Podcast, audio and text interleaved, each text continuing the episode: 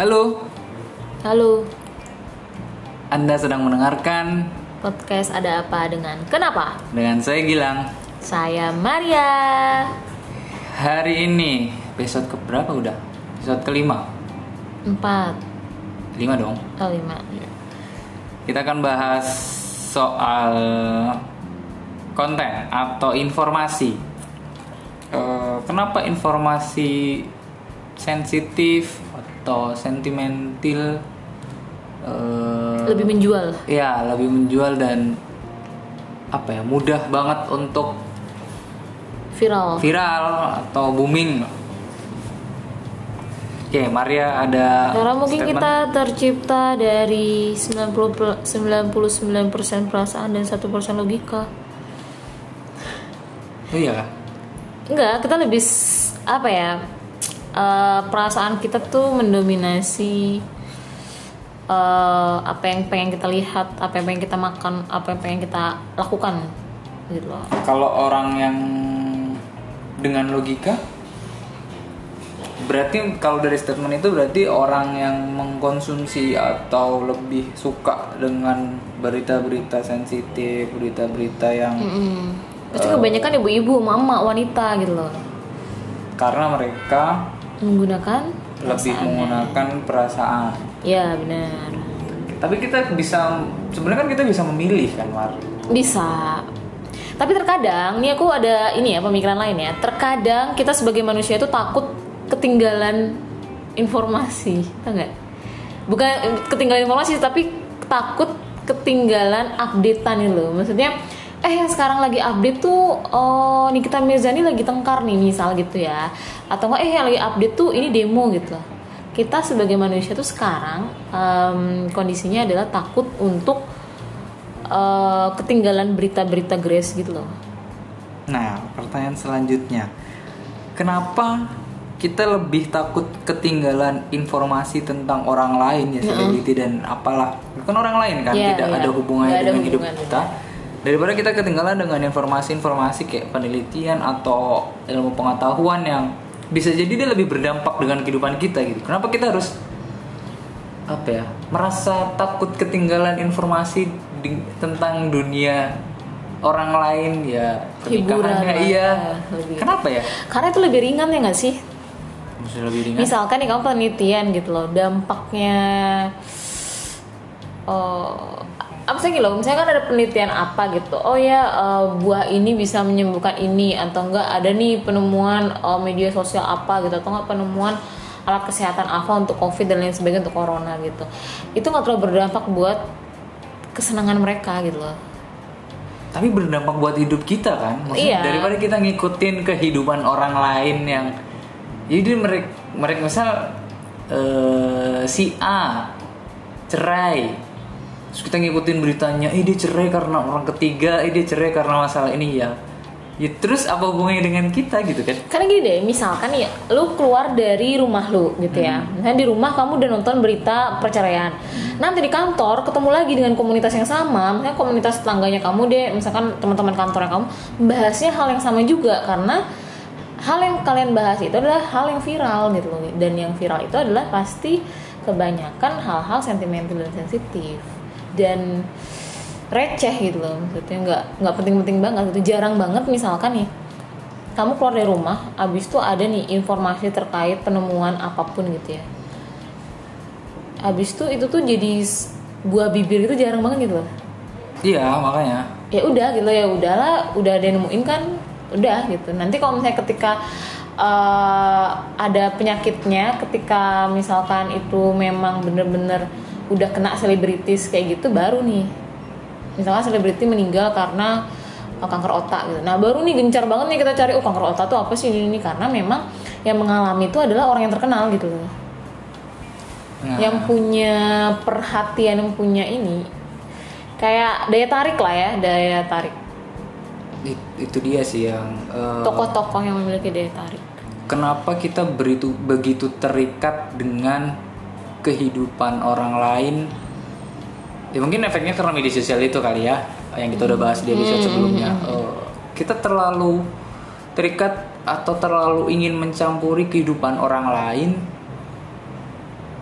Kan kalau berita eh, sensitif maksudnya kita eh, batasi dulu atau jelasin dulu deh berita sensitif atau sentimental yang yang yang kau maksud tuh yang kayak apa sih? Berita-berita di mana yang misalkan kayak memberi bantuan untuk orang-orang yang keterbelakangan mental atau nggak mungkin ngebantuin. Jadi intinya pakai perasaan gitu loh. Oh bagus dong berarti. Iya bagus. Berarti konsep Nggak, konsepnya beda nih sama yang aku pikirin. Kamu apa Enggak, kalau aku sih lebih ke eh apa ya masalah keluarga perselingkuhan itu sentimental Iya, iya, cuy iya, ya nggak iya, sih? iya. nggak harus Iya, aku malah sentimental tuh beda-beda sih ya. Iya. batasannya kalau misalkan memang membantu orang gini loh kadang kala eh, segmennya itu kontennya itu awalnya bener. Hmm, nih karena banyak peminat nih ya kan? Banyak penonton ya kan? Followernya semakin meningkat abis itu subscribernya semakin meningkat. Dijadi-jadiin aja gitu loh. Seharusnya eh, dibuat-buat gitu loh untuk mengundang sentimental atau sensitivitas dari yang nonton oh maksudnya drama-drama gitu Iya didramain gitu loh. padahal sebenarnya Oh, oke, ya kita kadang-kadang kan orang tuh banyak dengerin atau nggak nonton YouTube seseorang tuh karena value yang dia tawarin ya. ya Tapi kadang-kadang itu tuh malah konten kreator tuh malah menjadikan value itu diada-adain gitu loh. Padahal nggak natural gitu menurutku. Dia itu entertainment Ya iya kan supaya menghasilkan kan. Nah itu sih yang menurut aku sensitif yang jadi sebenarnya nggak sensitif di ya udah deh sensitifin aja gitu. jadi kebanyakan tuh eh, informasi yang ditampilkan tuh harus dibikin drama dulu Nah biar orang lain dikemas dengan sebuah Dikemas. drama biar orang lain tuh mau lihat gitu ya Eh, kenapa harus ada drama gitu loh? Mungkin nggak tahu sih aku baru kepikiran ini mungkin karena kita punya ekspektasi terhadap hidup kita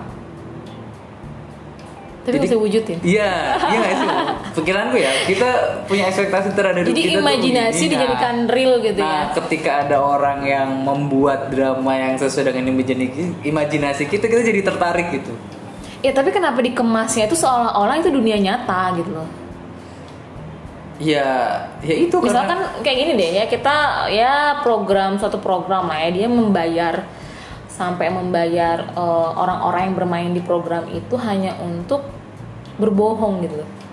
Dia menjadi padahal dia mau memerankan seseorang gitu loh. Yang ceritanya tuh mungkin cuma cerita narasi.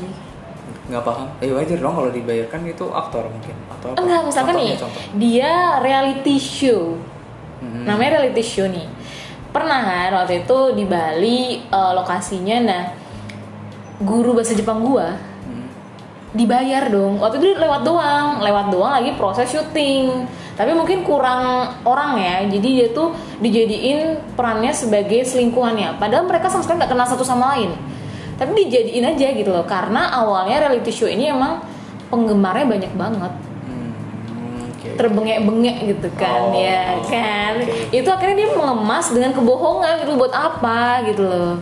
Berarti kan dia membohongi ya buat apa ada embel-embel reality gitu loh kalau misalnya sebenarnya. Itu kan ada embel-embel show-nya. Show show show. Oh show-show itu berarti menunjukkan bahwa selalu ada drama. iya. Ya, tapi menurut aku buat apa sih? gitu?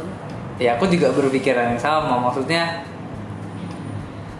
eh ya kembali lagi sih karena kan supply and demand kan ketika banyak orang menginginkan drama dalam hidupnya yang dia punya imajinasi bahwa aku akan menjalani drama hidupku sebagai pangeran sebagai putri dan lain sebagainya kemudian eh, media melihat itu akhirnya mereka bikin konsep yang bisa memenuhi rasa atau imajinasi orang banyak gitu.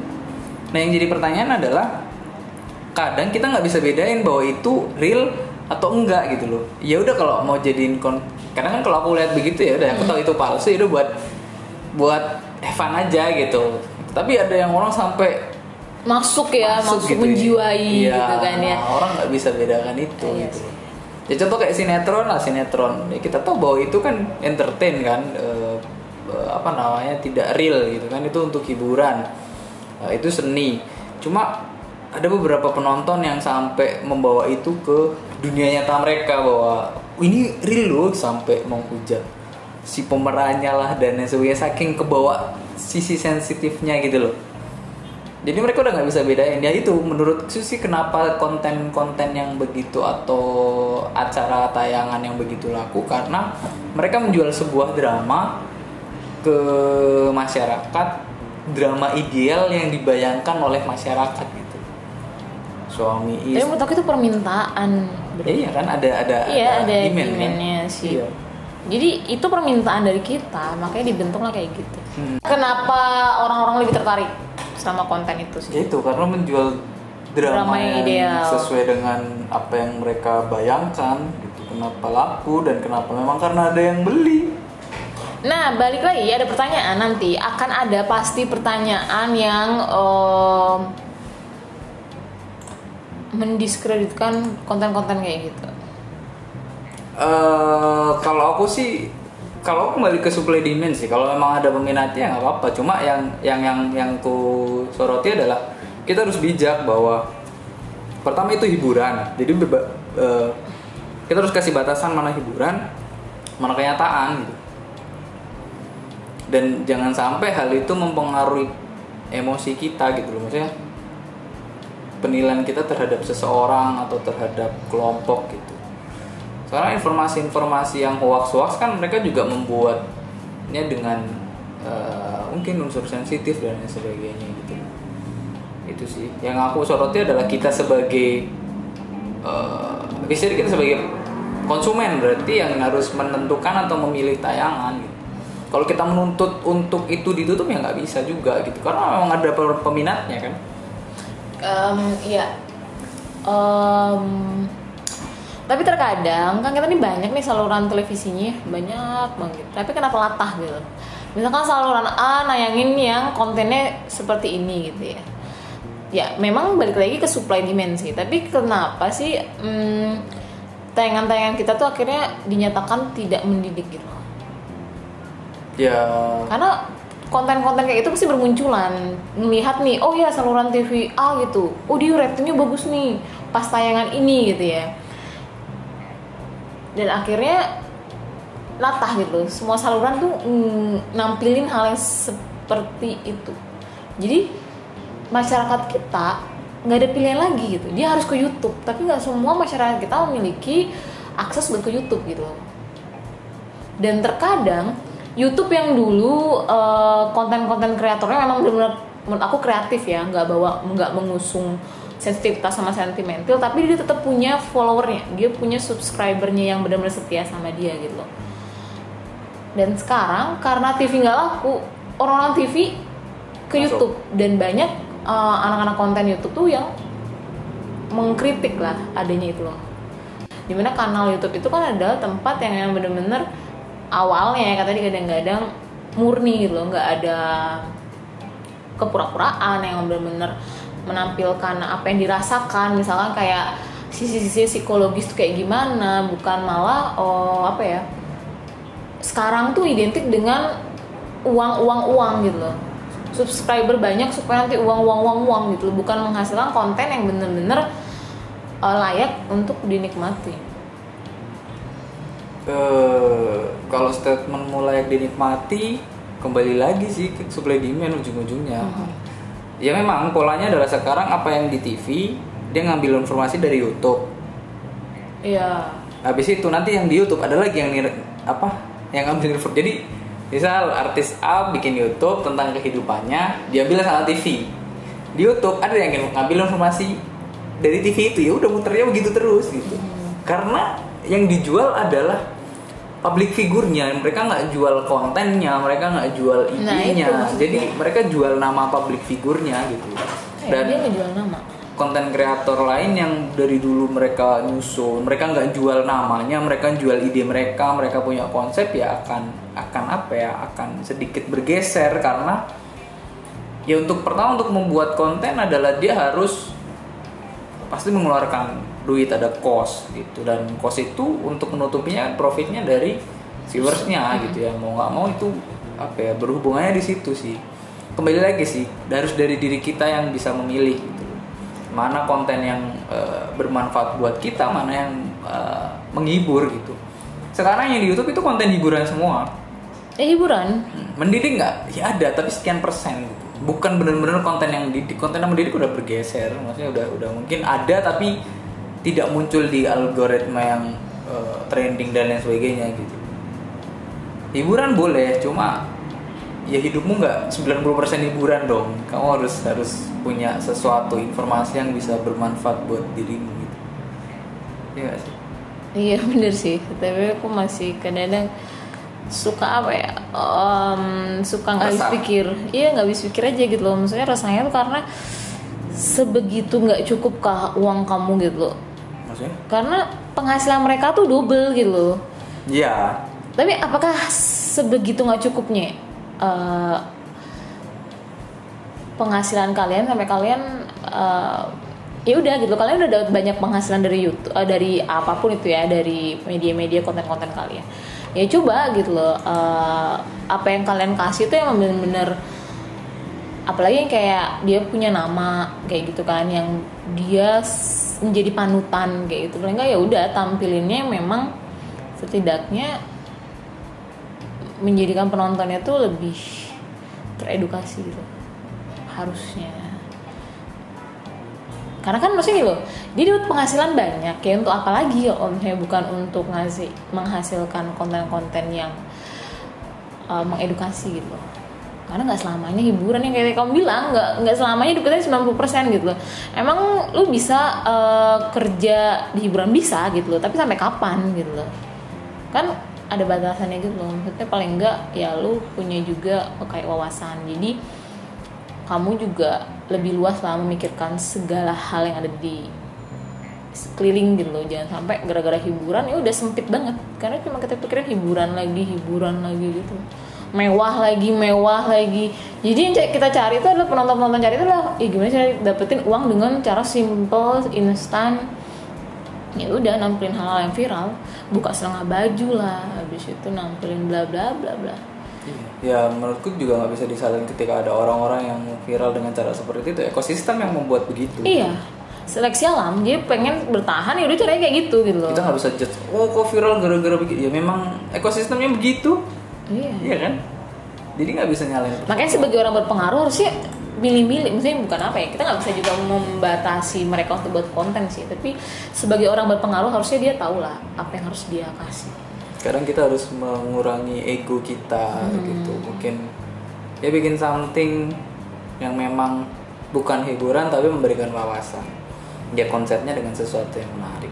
bebas sih ya Se- sesuka mereka sih tapi itu paling enggak ego dikurangi lah nafsu dikurangi ya kan Oke, Itu aja jadi sih. Kesimpulannya Kesimpulannya adalah uh, ketika kita menjadi orang yang berpengaruh dan membuat sebuah konten, harusnya kita juga memikirkan uh, dampak apa yang akan diberikan bagi penonton konten kita. Nggak cuma dari sisi kita sebagai membuat konten. sih. Oke, kalau dari aku eh, kita harus belajar untuk hidup tuh nggak selamanya drama gitu. Hmm, Ada realita yang harus kita jalanin gitu loh. Jangan mengimajinasikan hidup kita tuh ya seperti drama-drama yang ada di cerita lah. Gitu. Ya, Kita punya realita yang harus kita jalani. Itu aja. Sampai ketemu lagi. Kok ketemu kan nggak ketemu? Ah ya, Selamat sam- mendengarkan ya, selamat lagi. mendengarkan di Kenapa. Ada apa? Ada apa dengan, dengan kenapa? kenapa? Dah. Dah.